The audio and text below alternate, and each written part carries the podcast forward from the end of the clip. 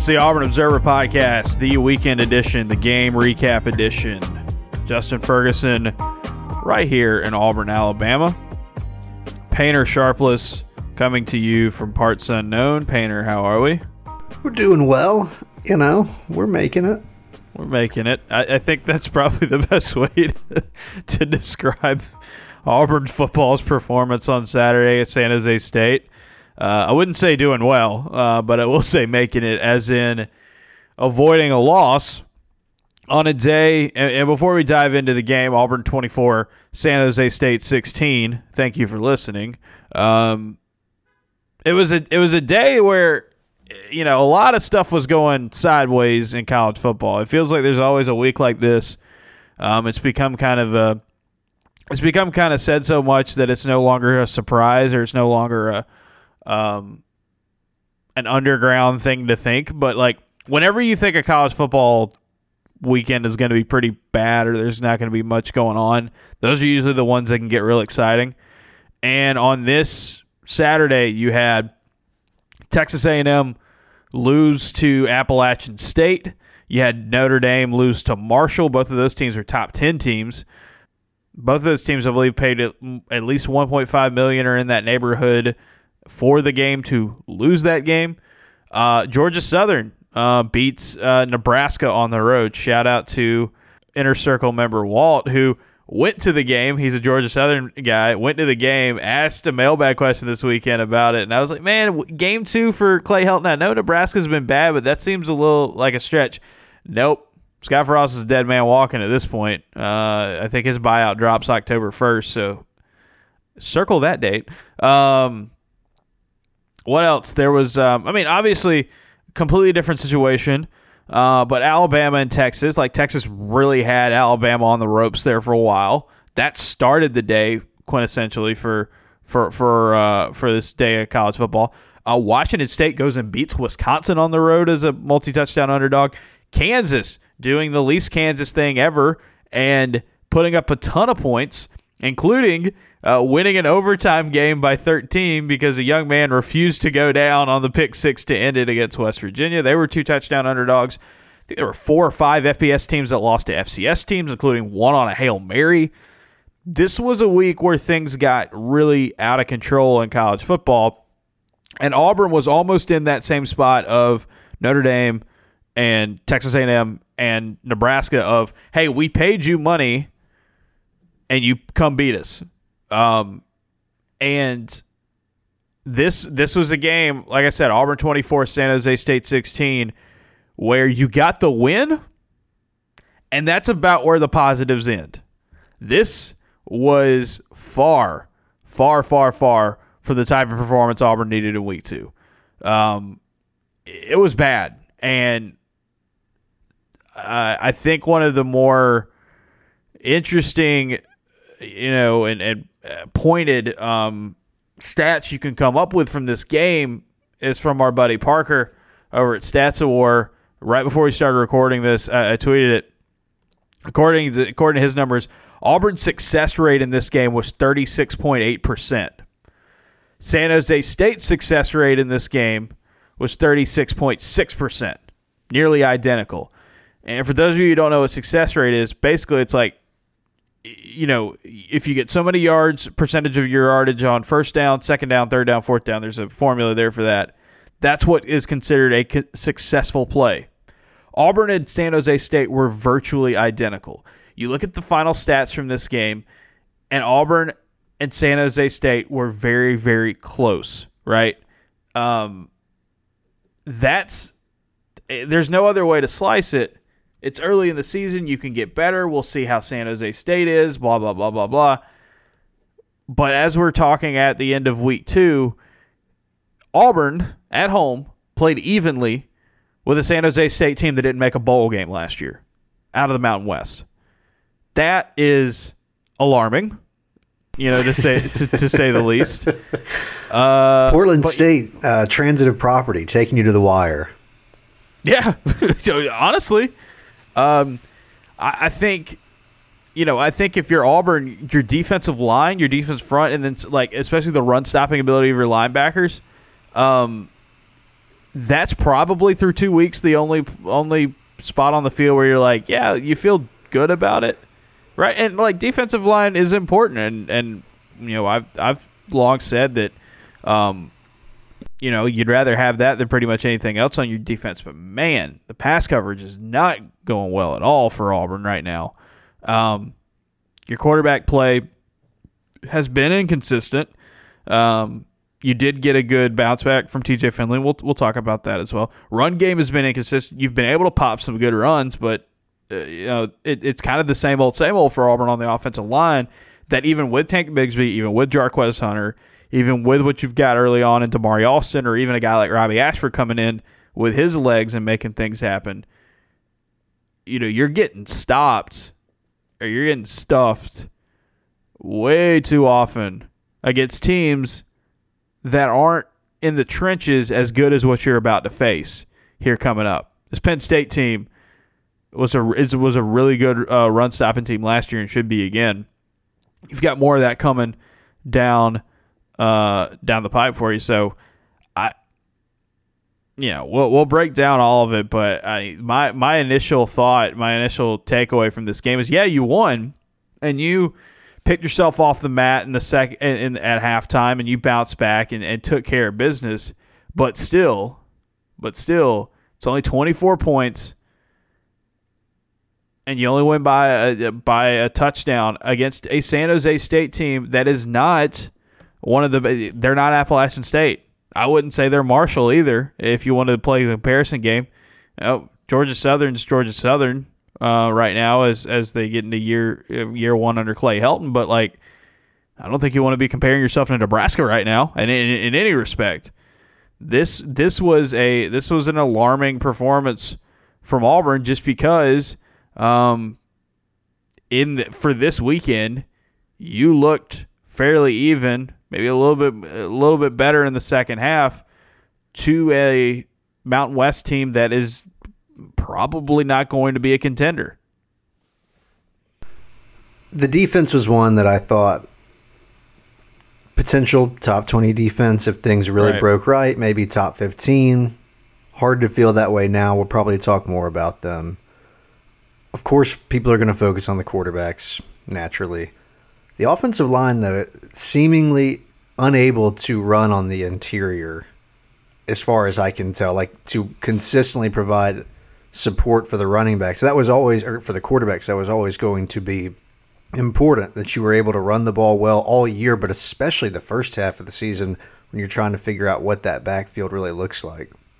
Yeah, so if it wasn't for a Damari Alston run in the first half, that 30 yarder that he popped, Auburn would have averaged, their running backs would have averaged 2.2 yards per carry in the first half. Again, against San Jose State. San Jose State's got a good defensive front, they have been able to stop the run. That was something we talked about last week. But it's San Jose State. You know, size wise, skill wise, this is not. They're not Penn State. They're not you know, these teams that you're about to play. You're not in that in that boat yet. And last week against Mercer, they were able to make some th- more things happen. They kind of wore them down. You never really got that that thought that were well, okay, they had it. You know, Tank Bigsby averaged less than four yards a carry against San Jose State, right? Jarquez Hunter five yards a carry, you know, pretty decent numbers uh, overall from him. Scored another touchdown. Robbie Ashford was able to hit the edges uh, and, and, you know make things happen. They got him in the second half a little bit running the ball, uh, five five and a half yards per attempt, which is good. It's fine, um, you know, coming out of the locker room, but the start was just rough. And after the game, uh, guys like Austin Troxell and other, and other uh, TJ Finley. Also, we're talking about San Jose State's defensive front changed a lot of stuff than what they put on film in week one. They were shifting, they were doing different things with how many guys they had down. They were shifting, they were doing a lot of stuff. And it confused them. They had to make adjustments. And when Auburn made those adjustments and when they were they got on the same page in the second half, it worked. But I go back to something that Owen Pappoe said about the defense and it's this. Yeah, he, he said he said quote it's Penn State coming up this week. Maybe we can get away with things like that versus a team like this, but versus Penn State, we're going to have to come out and correct those things. you're going to make adjustments. Things are going to be different, right? You know, uh, football, especially coaching, is about making tweaks and adjustments and, and, and fitting your game plan to what's going on. And, and, it's, and in that regard, Auburn got the job done in the second half. But, you know, you come out this flat and this, I think uh, one of the, um, one of the words that Troxell said was, uh, confused. That some of the things that San Jose State did up front confused them. Um, you had time and you had the ability to, to, to come away with it in the second half against San Jose State, but like you're about to play better teams and more talented teams, and you can't be in, you can't afford to be in as as big a holes as you did in this one because in this one they were I mean they were losing at the half, and San Jose State almost had the ball for twice as much time as they did in the first half. It was just they were steadily moving it against Auburn's defense, even when they weren't always cashing in with points, which is the most important thing. However, on the other, like if you're going to play that bend don't break style, and, and you're gonna and you're gonna keep everything in front of you on defense, that's one thing. But you got to counter it with an offense that is putting points on the board, and they they just they, it was not happening. It was a very unsuccessful first half on offense. As nice as it was to see the San Jose State coach with a very sunny disposition, really liked yep. his sideline vibes. Very rec coach. I'm happy to be here. I'm glad I'm out of the office. The idea that they schemed something up that was confusing the offensive line isn't something I'm thrilled about. Yeah. No, it, it, it shouldn't be either. Because I think also there were times where even when things were figured out, Auburn wasn't getting what they needed to in the in the ground game, especially. And they're moving guys uh, around on the offensive line up front. You know, they're still switching out their their right guard. Tate Johnson's new new to it, but still, like it's got to pick up. It's got to get better. It's got to get better quickly. Because Penn State's got a really good defensive front, and that's been kind of their their calling card for a while. Um, under James Franklin and their defense, and it's uh, it's it's not a it's not a great sign. You know, you were able to adjust. You were able to, like I said, pick yourself up off the mat and and come out. And and the difference between this game and say like last year's Georgia State game is a, is a great example, or uh, Jacksonville State in 2015, or Utah State in 2011. These scares that Auburn's had is they didn't need the big dramatic ending. Like, sure, San Jose State kicked that field goal, and then they had that onside kick uh, that went out of bounds. But after Auburn, like Auburn started the second half, touchdown, stop, field goal, took the lead, and it didn't it didn't feel like the game was going to be in like that much danger again. I I didn't get that sense. Did you get that sense? Because I, I think once once Auburn put that second field goal on the board, it was like, all right, they're just going to coast this one out. Especially considering San Jose State's offense was not very explosive. Like they weren't they weren't making huge plays. Now they were getting chunks, right? But they weren't they weren't the team that was like, oh, they're about to put up a touchdown and it's going to be a. Like Auburn forced a lot of field goals, um, and then their only touchdown they had was a short yardage one. So like they this didn't seem like okay. Well, when they hit this play, it's it's going to change everything. I think Auburn's defense had that under control, and the offense bounced back enough where it was like, all right, they were going to coast, but it just wasn't going to be pretty. At halftime, I made a mental note like, oh, if they can just get to 24 points, which seemed reasonable, they being Auburn, I was like, I don't think that San Jose State's going to be able to score two more touchdowns. And you can no. kind of watch the game usually and get a sense of which team is running their stuff and has control of the game, even if you're not winning. I think that happened to some extent in Notre Dame's first game where they were playing against Ohio State. Like they had the lead in that game, but I was like, ah, you can just kind of get a sense that Notre Dame's not going to be able to effectively do that for four quarters. But to your point, I mean, you're not playing Ohio State, you're playing San Jose State. It's ugly. You kind of have control in the second half, but you're not able to pull away. It just it seems so clunky. It seems so hard to move the ball. I think that there are teams right now in college football that are not particularly good, but they still move the ball up and down the field. Yeah. Yeah, the the the lack of explosiveness or at least the lack of like huge plays uh, is against against two teams that you should be able to move the ball fairly well against is a bit of a concern, if not a more than a bit of a concern uh, at this point. Um, let's just go through kind of the the rundown, like position by position, uh, starting with the quarterbacks. TJ Finley starts the game one one of five through the air. Uh, Robbie Ashford throws his pick early. We'll get to Robbie in a moment. But TJ Finley goes one one of five. I, the interception that he threw, awesome play by San Jose State's corner. Um, ball wasn't perfect, but the decision was there. The read was there. Great play. Bryan Harsin said it after the game. TJ Finley said it after the game. They got on the sidelines and said, "Hey, good play by the kid. We got to be better uh, on that, but we'll have to bounce back." After that, he went 12 of 15 the rest of the way. Um, averaged over 10 yards an attempt. Ripped the ball in that intermediate range pretty well. He had, there were a lot of double digit yardage plays that he got. Um, you know, through the air in this game. Um, according to the stat broadcast, which I'm not sure how thorough it is uh, on this, he was six of nine on medium range passes, three of six on deep deep balls um, in, in, this game. So better numbers. Uh, actually, you know what? I have PFF pulled up right here. Why don't I just read those? Oh, that's right. The the short and intermediate definition's different. Finley two of four on deep balls, uh, two of three on intermediate balls, eight of eleven on short yardage passes. The eight of eleven with a pick is not great, but the rest you you will you'll definitely take. Had some really good throws. Uh, had a play on fourth down where he fumbled the snap and still made something of it. Uh, and got the ball to TJ Finley. They were able to convert, move the chains, made throws in the second half that absolutely were needed. I, I thought it was a pretty pretty good bounce back for for Finley. You know, last week he throws two picks. He throws another pick in this game, and it kind of felt like, oh dear, what what is Auburn going to do? What is Auburn going to do?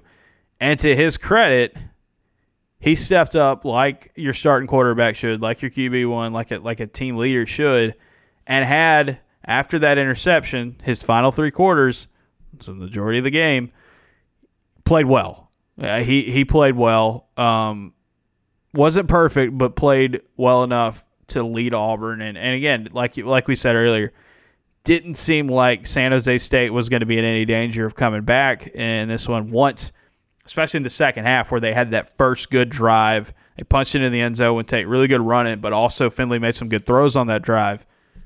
It felt like okay, now it's kind of back in control, which is a great sign for him because I don't know and I think he'd be he would admit that uh, this as well compared to what he uh, based on what he said earlier uh, in the offseason. I don't know if he would mentally he would have been uh, as prepared to make that bounce back as, as, he did this time. I think he I think you're showing some of the progress in him uh, maturing as a quarterback and as a leader to be able to yes it's San Jose State right and and and there were still mistakes but you know, all these all his teammates said he got in there and helped step up and said, "Hey, we're not going to lose this game. I got you. We're going we're going to turn this thing around." And then they went out and did it, and that counts for something. I'm not saying you know give them the Heisman after this, but what I am saying is is that is progress, that is improvement, um, and you didn't always get that from Finley last season, uh, late last season when things didn't go right, and that's that's a good sign instead of having my own thought, I'll just uh, steal Jerry Hinnen's from online. He said Finley's been so good since the INT. Finley was so bad leading up to and including the interception. Finley's heroics on fourth down are a huge reason this game isn't a white knuckler. Finley's struggles are a big reason it was ever competitive. That's kind of where I'm at too. And so let's uh, Robbie Ashford. Robbie Ashford leads Auburn in rushing in this game. He had seven carries for 61 yards, broke off a 30 yarder. Um, I think he fell down a couple. Some of Auburn's rushing things were, were not great, but then some of them they just fell down. Like he had zero, he had 30, but the rest of them were successful runs that he had. So it was like five of seven, I think, was his success rate running the ball. I think I think it was a little more obvious in this game that he doesn't have the full scope of this offense yet. At least he's not able to run it run it fully. Um, his second interception, throwing it downfield, not a great decision, not a great ball, picked off. He got one more chance to throw the ball in the fourth quarter. Didn't really it didn't really look like a good throw. One of three for one yard. Okay. It's been said this entire year to this point, and it needs to continue to be repeated, I think, because uh, there were a lot of Auburn fans that fell in love with Robbie Ashford after the Mercer game. And, and, and I get it. Like, I 100%, 100% get it. He looked good. It was against Mercer, it was an FCS team. This game, I think, showed that, you know, he's still a work in progress in this offense, being able to run all this offense you know, being able to run the full scope of plays like a TJ Finley. And number two, he's developing as a passer. Right? He's got to get he's got to get better in that regard, and I think he will. And and it's you know you got to keep in mind this is only his second game he played in at the college level.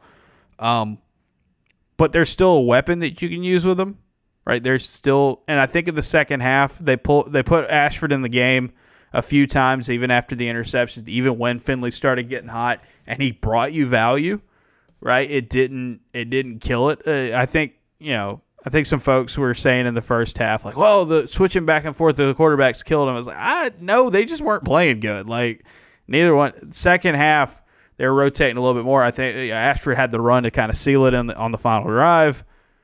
He can still provide value, but I think this game show with Ashford, it's like a it's it's a work in progress with him as a passer, as a decision maker, and all that at the college. And it's early, right? Like he's he's only this is only the second game for him. And number two, he can still give you value, and especially if your interior offensive line is not clicking like it should, or the offensive line as a whole is not clicking like it should in the running game. He changes things just him being out there opens things up for the running backs. He has opportunities on the outside, and that can be a weapon that can be val- that can be valuable. Um, having a two quarterback system or whatever you want to call it is not ideal, right? I think every coach would love to have a quarterback where it's like our offense is humming with this one guy and we make it work. But I think this game further showed Finley is QB one He's just got to get a lot more consistent. And he's not far and away so good that he needs to take every single snap. And Ashford can give you some value there. But when it comes to running the full scope of the offense and running, you know, doing everything, Finley's got that right now.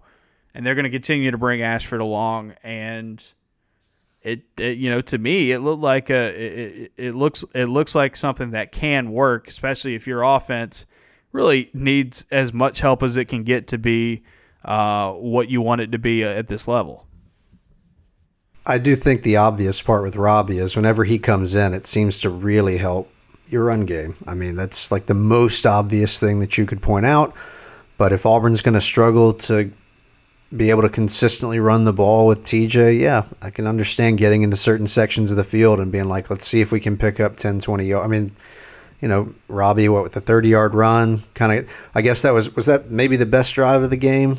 Yes. Like just so. in a couple of plays, just sort of march down the field, and that's how you thought it should look for most of the game when you're playing San Jose State.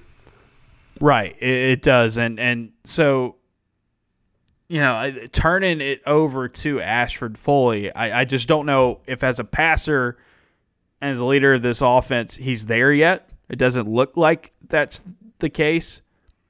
And that's where Finley does give you that value.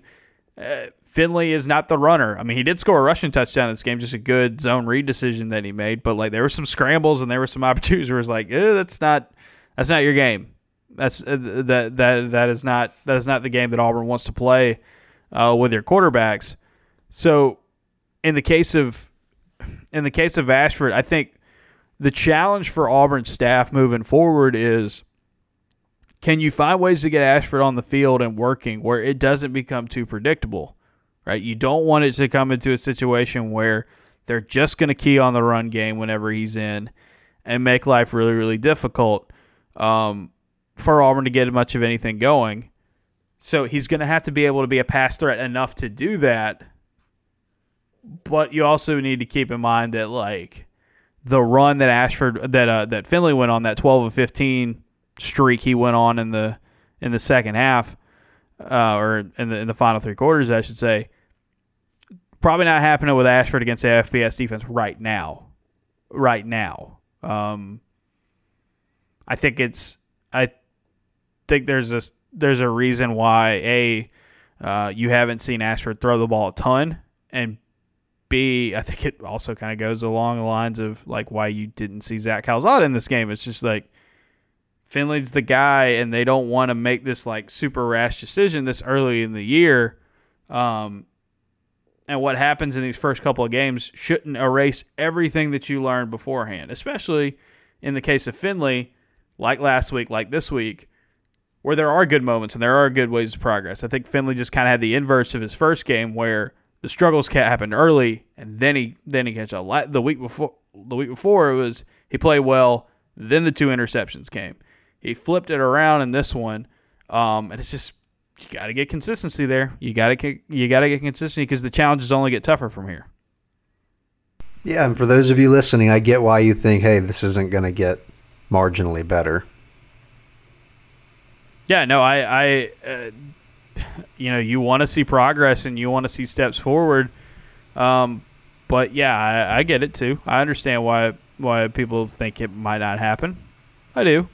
Um, I will say that you know, there have been some good moments for TJ Finley. There have been some good moments for the passing game, and also like it's college football. It's it's it, it's a game played by 18 to 21 year olds, 22 year olds. It's inconsistent.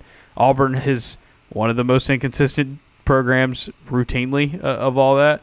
Last season they needed a miracle from Finley to escape against Georgia State. The next week they beat LSU on the road for the first time since 1999. So like you can say you can say like uh, we know everything about this team. And I'm not I'm not saying they're going to definitively get better on offense. I'm not saying that at all. But also, it's like it's two games into it, and you know this is just uh, this is a team and this is a program and this is just a situation right now where like you don't know truly what to fully expect. I don't think I think everybody can sit around and say it's probably not going to be great, but like you know, just because you struggle against a team like San Jose State doesn't mean they're not gonna they're you know they're gonna have a losing record this year or you know all all, all that stuff. It's it's there's still a lot of ball game left, uh, a lot of ball games left, I should say. Seemed like there were a lot of penalties in this game. A ton, a ton. Uh, nine penalties for 86 yards. There were several more flags that were declined in this game. Uh, 86 penalty yards was the most against that since that 2020 game against South Carolina. Um, so yeah, the most under Harsin to this point.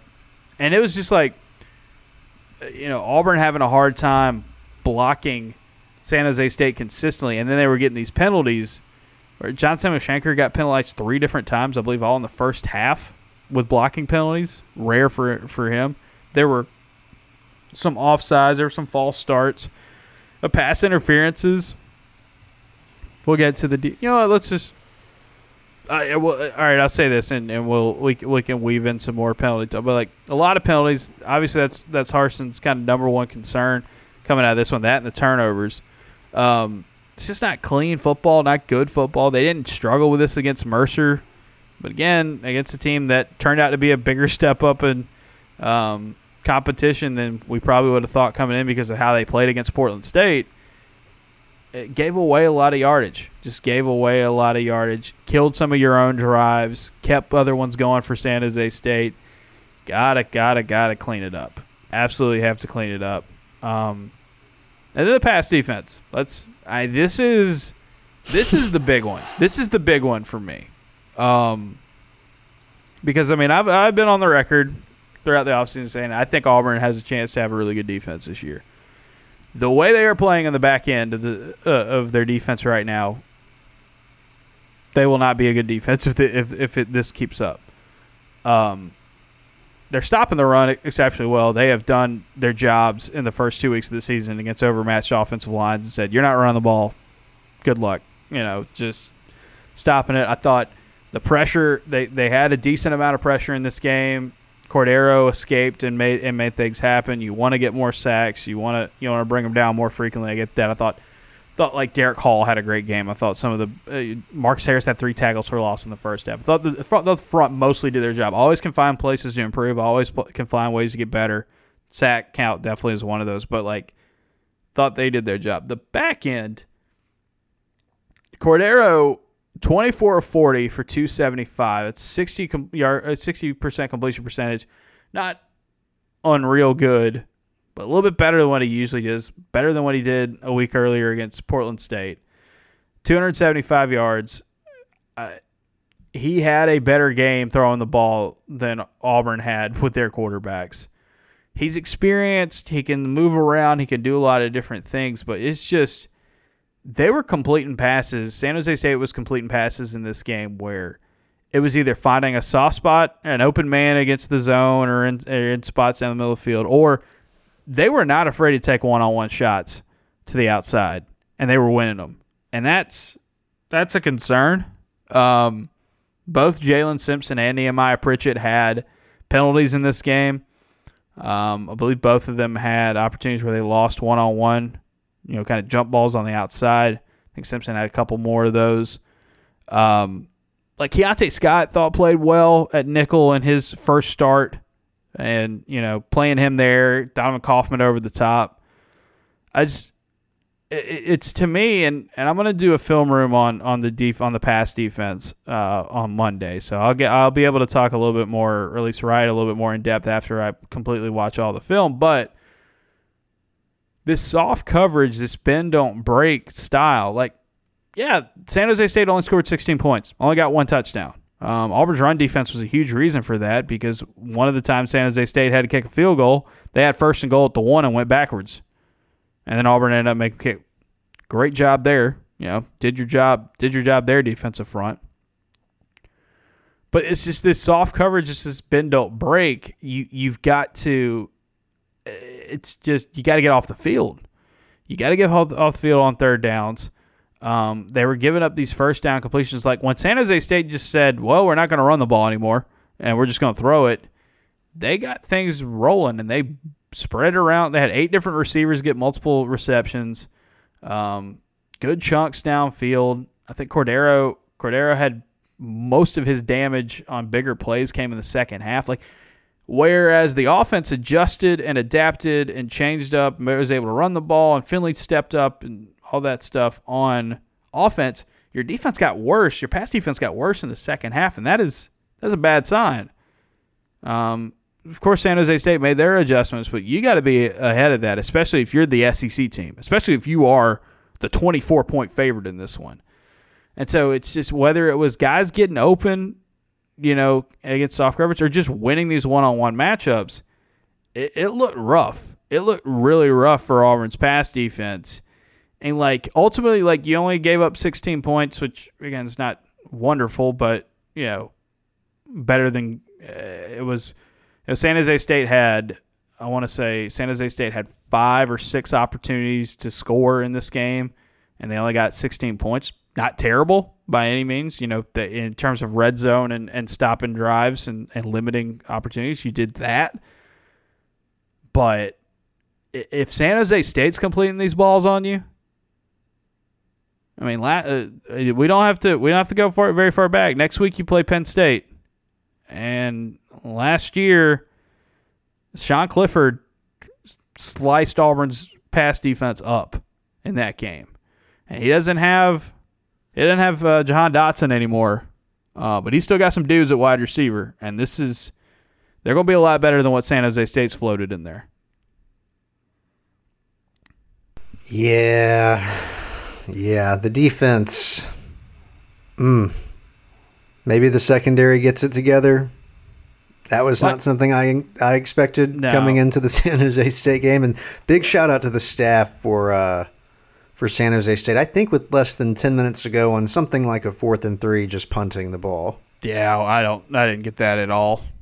I, I didn't get that at all. That was that seemed kind of a little bit waving the white flag. Like 24 of 40 for 275. They don't they only score one touchdown. Um, you don't give up a truly huge play uh, really until I think there was one late uh, from San Jose State. Let me make sure I get that right. San Jose State had that 40 yarder late. Those are they're not good numbers, but those are numbers you can live with against a Power 5 team. It's like, okay, well, we didn't get we didn't give up the huge play, didn't give up a huge explosive touchdown, and we kept everything in front of us and you know, we just locked it down. That's that's a good example of bend no break that you can have against teams of equal or especially more talent. Not the case in this game. Not the case in this game. You need to be better in the secondary against a team like this. This is the most passing yards, and I don't like using total yardage stats, but this is still worth mentioning. Most yardage Auburn's given up through the air to a non-power conference team since the Jacksonville State game in 2015. It was rough. It was rough, and I asked Bryan Harsin after the game about about it because he had talked about having a high standard for the secondary and wanting those guys to step up. And he's like, we got to find ways to make play one-on-one balls more. And Auburn's got to tweak. They got to adjust. They they got to tighten up in their their coverage. They got to come up a little bit more or something um, because the cushion seemed way too big against a team in San Jose State where like I think even more so than Mercer, you you didn't have to worry about enough uh, enough about them just beating you deep downfield and taking taking the top off against you. Like you can play back off if you're trying to prevent a team from being super explosive. If you're playing an Ole Miss, if you're playing some of these other teams, but like not not San Jose State not not to not to a team that doesn't really seem super super threatening to like bust off the 60 or 70 yard pass. They got to tighten up or it's something. And then those one on one balls on the outside. Harsin said they got to make plays on it. And I, look, I'm not a defensive back coach. I know there's been playing defense is hard. Playing cornerback is very hard. Might be the toughest thing to do in in, in major sports shoot, we've been talking about this since the Kevin Steele days about like turning your head on defense, playing the man, playing the ball, all that. Like, I am not an expert on this. I don't know how guys are taught or coached up in, in certain aspects. Um, I, or at least I can't say this with authority, so I'm not going to. But they gotta find they gotta find ways to do something something on that because way too many times they're either completing those one on one shots on the outside or getting flags. And like if San Jose State's doing that to you, SEC teams are definitely going to do that to you. Was it just coincidence when I looked up, or did the advanced numbers you have for the defensive backs agree with at least what I thought I saw, which is that Pritchett was getting picked on more than I would have imagined? According to, let's see, this is according to PFF uh, in coverage. According to this, Pritchett got targeted in coverage four times. Simpson was the one that got a, got a lot more of it. It seemed like DJ James was targeted seven times, but he had the lowest completion percentage against. I thought he, I thought DJ James played well in this game. Keionte Scott had some had some had some good moments as well. It's everything's got to tighten up. Owen Pappoe talked about it after the game. As I said earlier, so you can get away with some of the stuff against Penn State. I mean, against San Jose State, but maybe not Penn State. Uh, he said we need to get off the field on third down more. We gave up some deep balls. We got to get all that corrected. It's just little things like guys having bad eyes, using bad leverages, busted coverages. We had a few busted coverages in this game. You got to tighten that up.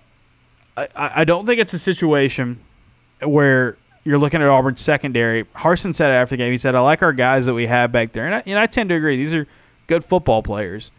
It's not a situation of like, hey, Auburn just ain't got the dudes there's no way this gets fixed. It's a talent deficiency issue. But this is a coaching and technique and improve. Like this is an area where you have to step up and improve.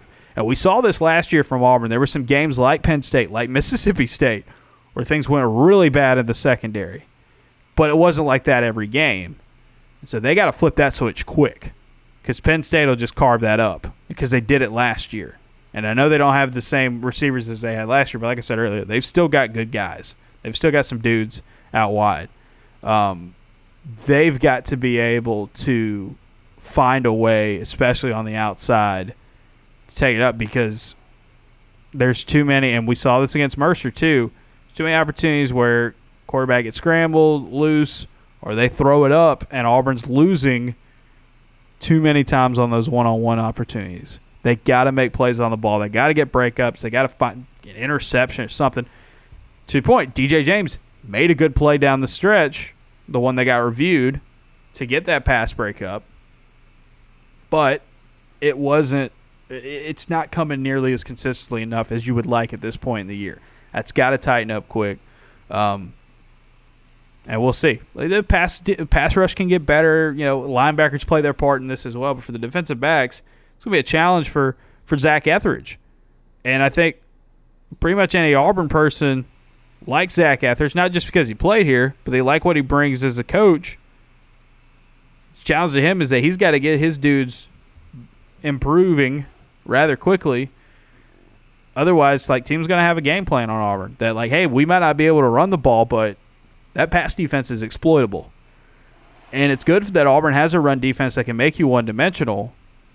But if they're going to make you one dimensional and that one dimension is the pass, well, that's the one that that's the one that hurts you more more often than not in the modern game. Point taken. Auburn needs to be better in the backfield. Certainly, I, I know that turnovers are in many ways a function of luck, but it would be nice to see us force some turnovers.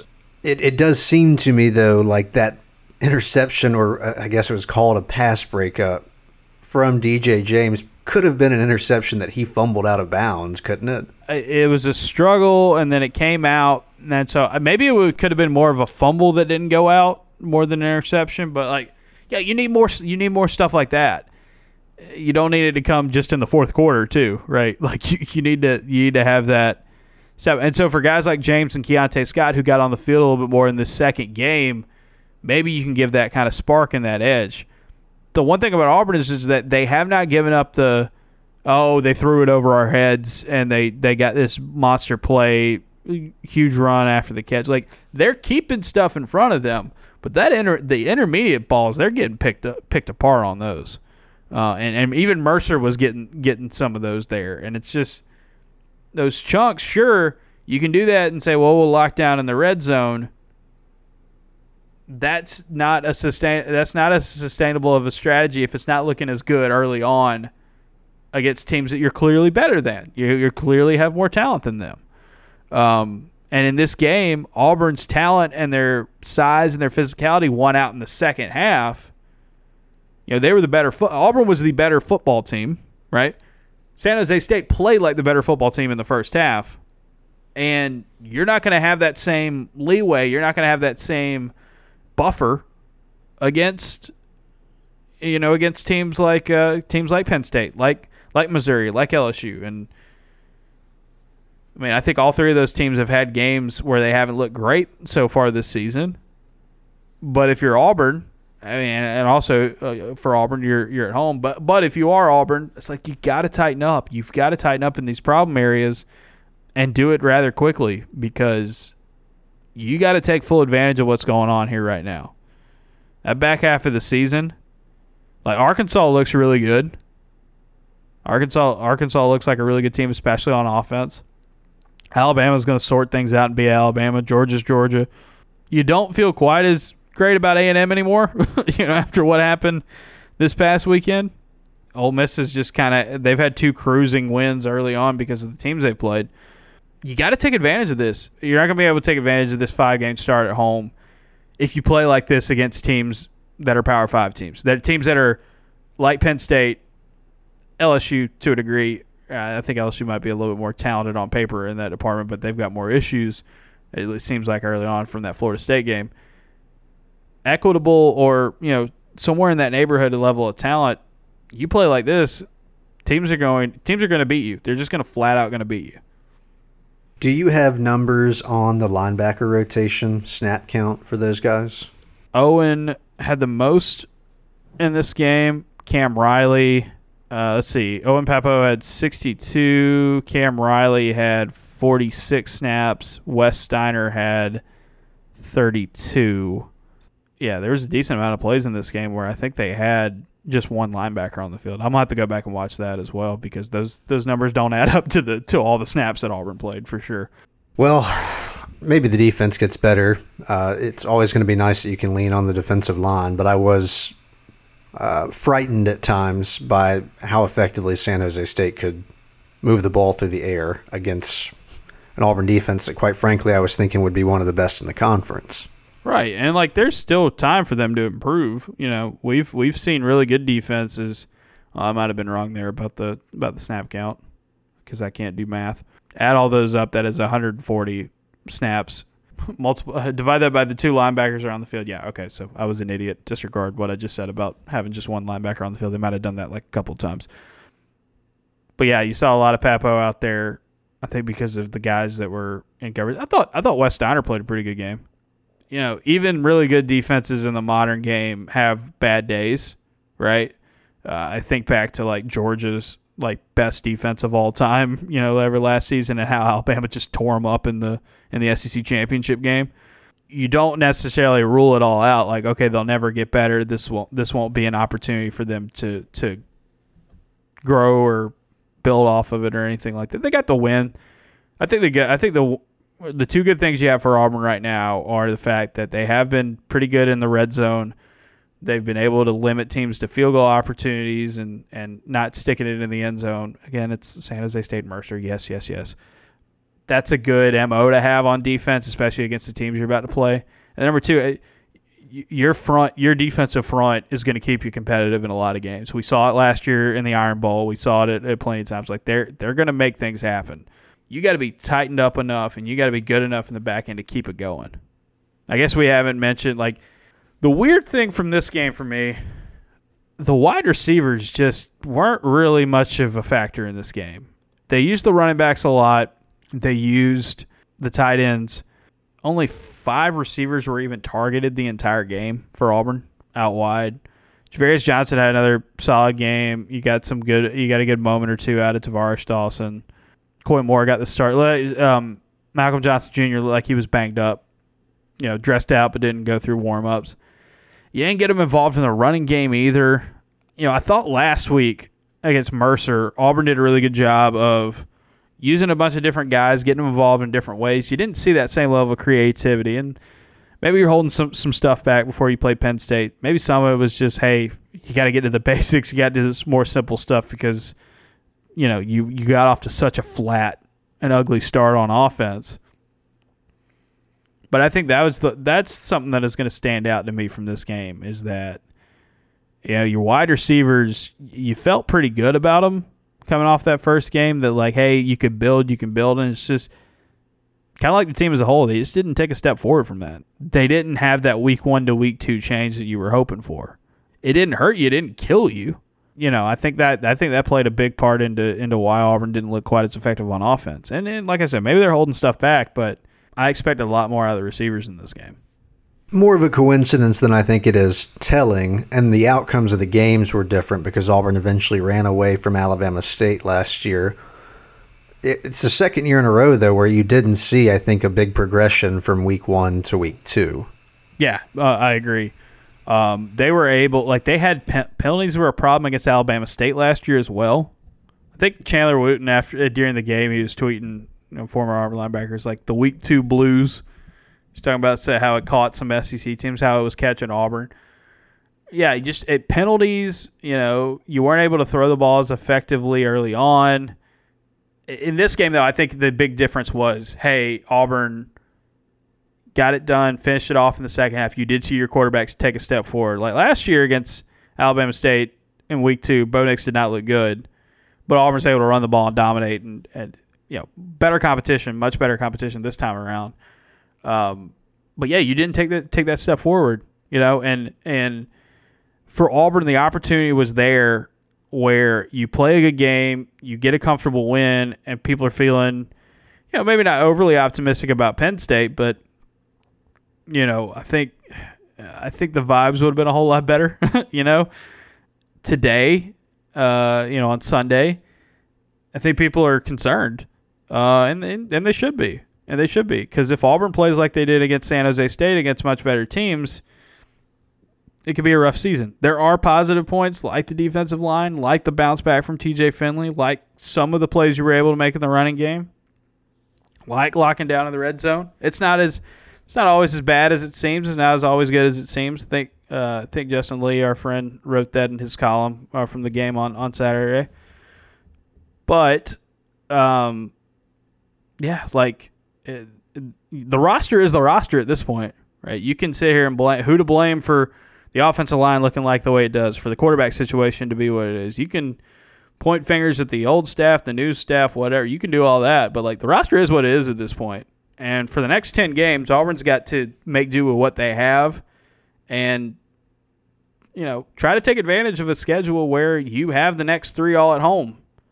And maybe the landscape of the SEC doesn't look quite as daunting for some teams, like Texas A&M, as they did at the beginning of the season. Like Missouri looked real bad yesterday against against Kansas State. LSU looked not great against Florida State. Now they crushed Southern, but it was Southern. Um, you got you got to be able to put all that put all that behind you and, and push forward. And we saw Auburn do that at times last season. They're just gonna have to do it really quickly here. Just seems like a tepid fan base right now because you want to get excited for the Penn State game. You got them at home after they eked one out against you last year. But I feel like the approach from the fan base is just, uh, is this going to be fun? Look, if you're down on this team, I get it. Like that, nothing about what happened yesterday should give you a lot of confidence in this team. And I think a lot of fans are doing the calculation like, well, you know, uh, it's early. Auburn didn't look great in the first half of the season last year before it reeled off some wins. So, like, you're trying to play out the scenarios favorably for yourself. Well, it was the opposite thing last year. Well, was it? Uh, no, no, I get what you're saying. I get what you're saying. I, I think what I they mean fell is, apart is in the la- down the stretch too. Y- yeah, I, it's just like okay, you didn't play well against Alabama State. You didn't play well against Georgia State, but you were able to to find some ways to win. Then you actually Right, got some big season, wins yeah. in the middle of the season. So like you're Yeah. trying to, I think, run that scenario through your head about how likely it is now that you're playing some of these teams at home that you could do it again. but you got to play a lot better than you did on Saturday. As as Yes. at the bare at the bare minimum, you got to play a lot better than you did on Saturday. All right, uh, we will wrap up here shortly with some final thoughts. I want to talk. I want to talk some of the rest of week two in college football um, before we go. Um, but if you like this show and you want more of it, you can subscribe to the Auburn Observer. It's six dollars a month or sixty dollars a year. You get all the newsletters. Um, already a ton of conversation about in the comment section uh, for the uh, observations from the San Jose State game. There'll be a film room, like I said, on Monday. You can read a lot of Penn State week coverage as well. Also, you get our preview podcast. You get these you get these ones on the weekends for free, um, where we recap the games. But if you want the preview podcast, uh, and we are working to have our friend Audrey Snyder from the Athletic to be on with us this week from the Penn State game. Um, you have to be a subscriber. So auburnobserver.com. It's six dollars a month or sixty dollars a year.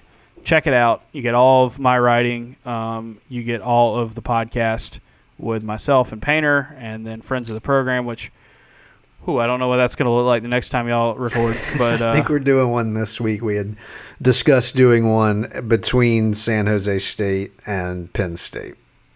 Well, that'll be interesting. Um, and uh, yeah, you can get that um, as well with the subscription. So sign up there, and uh, we'll uh, yeah we'll, we'll we'll greatly appreciate that. Uh, it continues to help us do the free show and also keep the newsletter rocking and rolling. Appreciate all of you who are in the inner circle that have helped us out so far as we continue to push here in year three of the Observer. Also, you can help us out for absolutely free. Um, even if you're a subscriber or a non-subscriber and you just listen to the free shows, if you're that, if you do that, we still love you guys. Um, but you can help us out for free by doing this one weird trick, Painter. Rate, review, subscribe. Maybe you're at a traffic light. Maybe you're cooking dinner for the family. Maybe you're hanging out with your kids. I don't know what you're doing right now, but you've probably got your phone in your hand or in your pocket. Pull that thing out, search the Auburn Observer. Take like 20 seconds. We love it. And if you can give us a review and say nice things about us, we'll read it on the air because A, we're vain people, and B, we like to shout out those of you who follow instructions. And we love you guys uh, and gals who, uh, who listen to us. All right, we got a few more reviews to read, Painter. You ready? Go for it. This is from CVP3 says, Great show, Goat Auburn podcast. Folks, you're hearing it more and more. That's really high praise. Probably too much praise than what we have, but yes, thank you. This one's from Verde Means Green. I wonder who this is. Uh, says two thumbs up. I start my day uh, start my day every day by listening to things when I get out, to two things when I get out of bed. One, the Monsters Inc. theme song, and number two, uh, Painter's dulcet tones and top notch insight on this podcast. Thank you, thank you, thank you. The Monsters Inc. theme song is great, um, and we all love it. Uh, this is from uh, I'm going to say Kutch, 23, kind of like former great uh, Pittsburgh Pirates outfielder Andrew McCutchen. That's what I'm guessing is like that.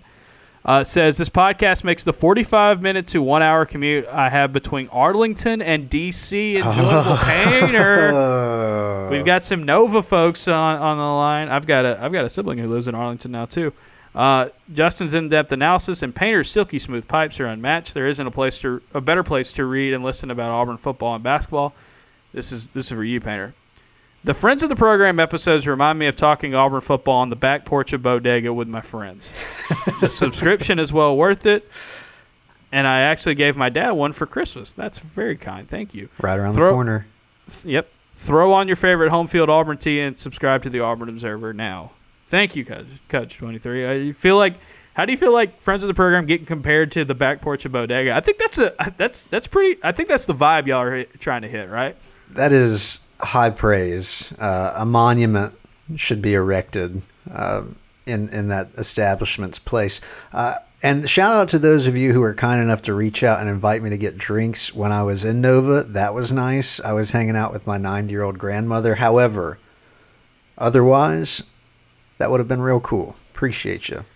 Final uh, review for this week is from Bama Nola. Alabama Nola says, Love the coverage. Even the free version of the podcast is above and beyond anything else I can find. That was very, very kind for all of you.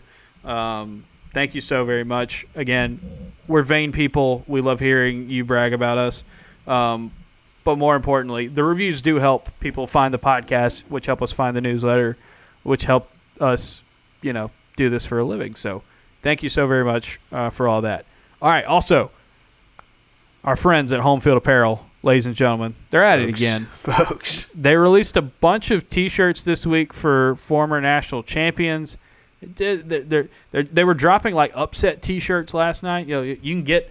If, you, if you're just feeling good about App State right now, you can you can go get a you can go get an App State shirt. If you want to celebrate uh, Georgia Southern uh, and the uh, and the uh, uh, potentially the end of Scott Frost Day forever, um, you can go get a you can get some really cool Georgia Southern stuff at homefieldapparel.com. But more importantly, you can get all your Auburn stuff there. Um, 24 products in stock right now. It's it's honestly the very best Auburn apparel that you're going to find anywhere. I'm wearing a I'm wearing a home field t-shirt right now. I just grabbed one. It it's it's the Pitt one. Pitt didn't beat Tennessee yesterday, but you know I'll I'll I'll, I'll still I'll still ride for for Pitt and the good brand.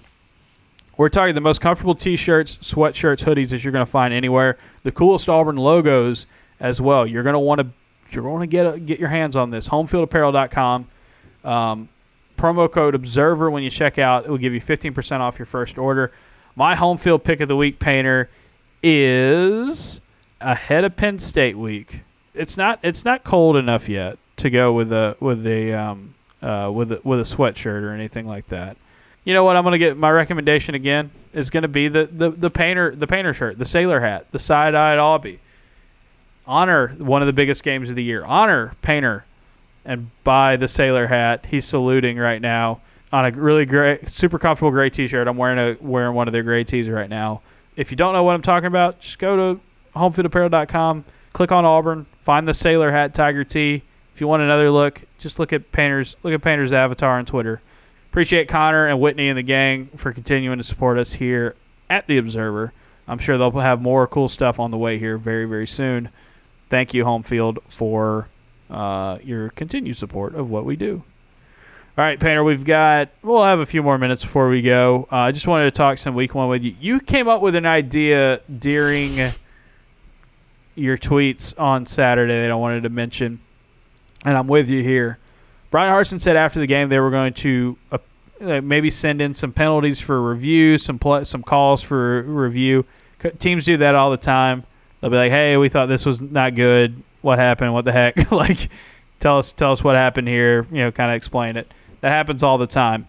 The Alabama Texas game the controversial non-safety that was almost dangerously close to the worst call I've ever seen in my life. But your idea was that when coaches submit their complaints to the league officials, to the league offices, that it should be publicly broadcast. Correct. And no better place for this than PBS. PBS, uh, okay. Unfortunately, the way this would happen is it would imme- immediately get commercialized. And then ESPN would have some suit that would probably be like, uh, yeah, today the camera accidentally wasn't recording and the other camera person fell asleep. But if we could get this on public broadcast, free from the the the evils of advertising. Correct. Uh, now that's the only way that that would ever happen, and then it would become very boring. At the minimum, give me the interactions between the coaches and the officials and the SEC. I just want to see the facial expressions of the of the league when they have to defend some of these calls. And when Texas joins the league, uh, whose conspiracy are we going to follow at that point? Because yesterday it was like in their home stadium, Texas couldn't get the calls anymore because they're already going to the SEC. Paul, like that's that was that was wild. Also, shout out! I, I, feel like you would appreciate. Did you see the Sark quote after the game where he's like, "We didn't lose, we just ran out of time." Incredible spin zone, and I think you have to look at it that way if you're Sark. Like if you're Texas, hey man, y- y'all play better than a lot of people thought you were going to play in this game, and you did it with your backup quarterback. There's you know so many different reasons why you should say if you're if you're Texas, you don't need to hang your head from this game. You know, Bryan Harsin doesn't seem to be high on moral victories. Um, he, he also said after the game, he's like, "I'm never going to say a win is a win." It's like that's a good good approach to that because that win yesterday seemed like a win in name only for Auburn. You know, the I love the thought. Is like, yeah, you know, we just ran out of time. Incredible, like, brother. The clock is twenty yard field goal. Like, yes, I know the safety. I know the safety was big. I know the safety was big. We're like, you missed a twenty yard field goal. You had a chance to bring Bryce Young down and and and make it even tougher. And dadgum, man, like, I don't know. I know Auburn fans don't want to hear over overly positive things about Alabama football at any point, and they didn't look awesome yesterday, but it's crazy how Bryce Young can have, have not great games, and then he's like, and by the way, is this I'm the most important impossible. drive of the game? Yes, it is. I will be scoring. I mean, and that is kind of the thing where I, one of the things I'll give Alabama credit for over the last 15 years. Whenever they have one of these scares, they usually figure it out. Like, and I think that yeah. is obviously a sign of a team that is more talented always and is well coached. Like yep. when they're when it matters most for in, in whatever way they have to, they find a way to get the stop or to get the points.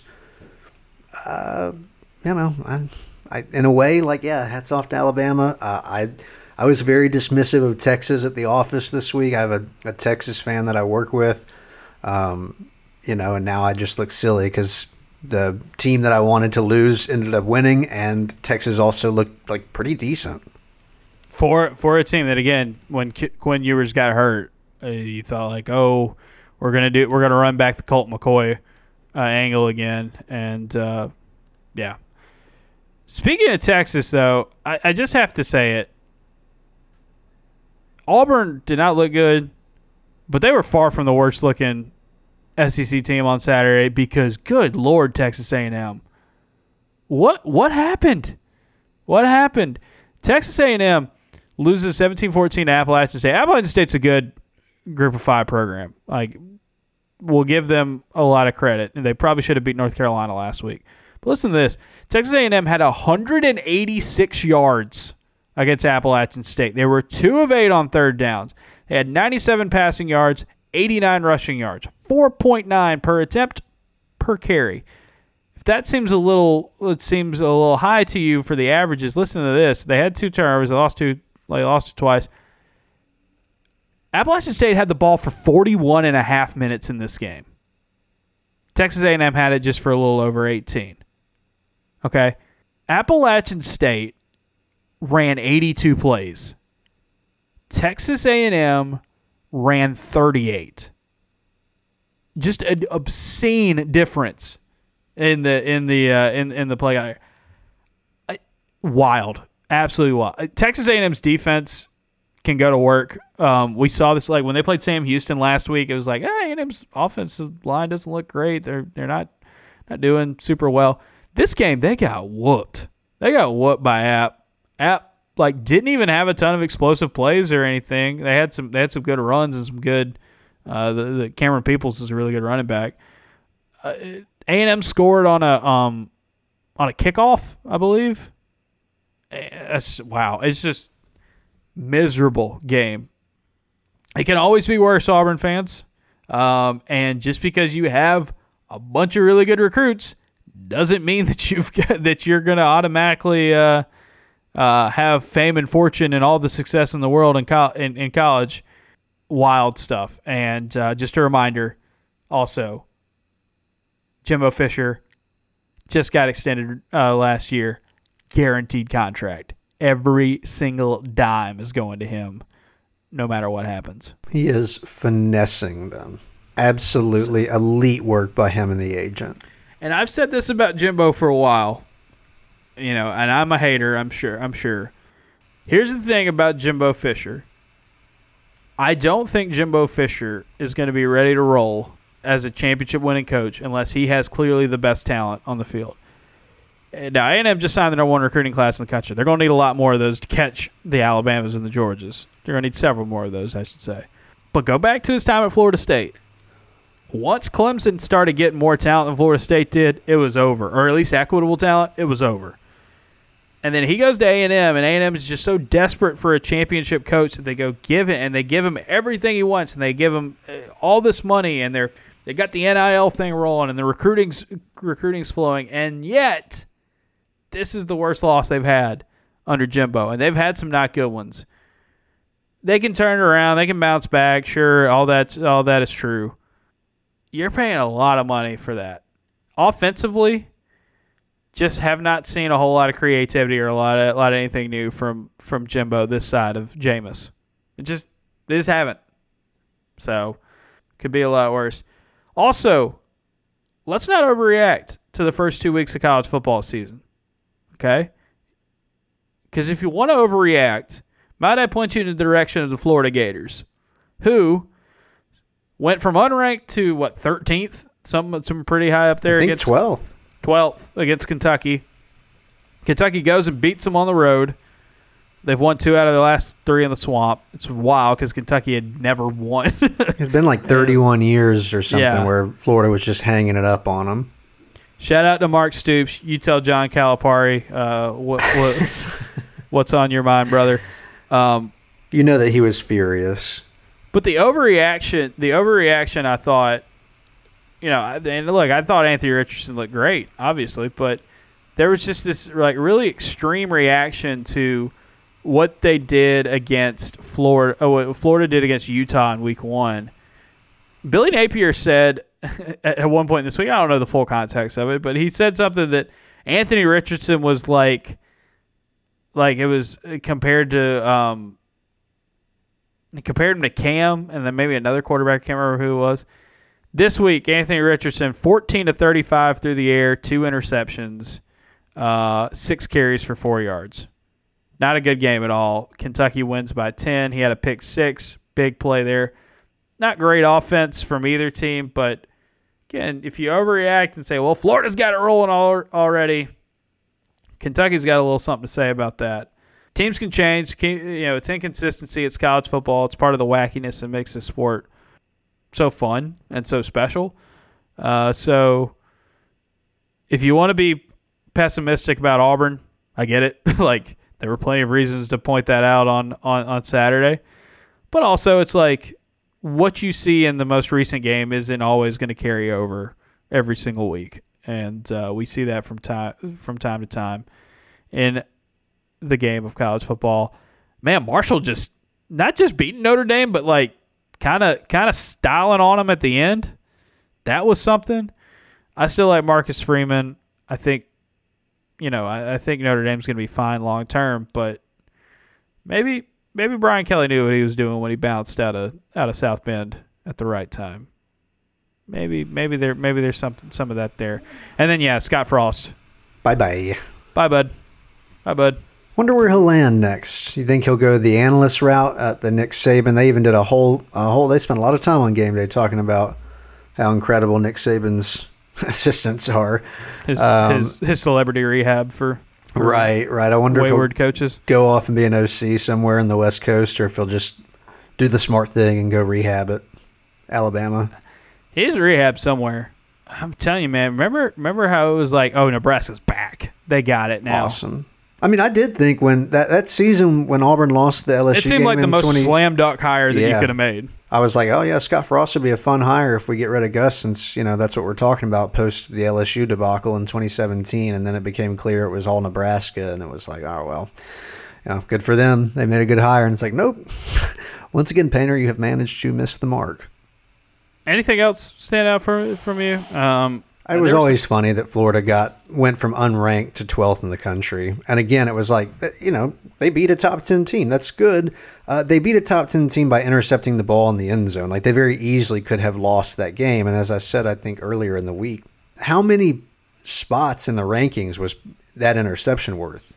Our buddy Josh Vitale said it on Twitter. Somebody tell me why Texas A&M was supposed to be a top 10 team, sixth best team in the country. And I said, well, the same reason that Oregon was supposed to be 11th or 12th or whatever were the week before. It's like somebody's got to be, right? You know, it's got like there's everybody might be kind of some form of terrible this year, but it's college football too, man. Like it's that's just that's just the sport that we're that that, that we're covering and, and watching. But you know, Josh pointed it out again. He said, "I don't think we should rank anybody until about October." And I was like, "I'm I'm, I'm getting more and more be, on board with yeah, that idea." I understand why we do it.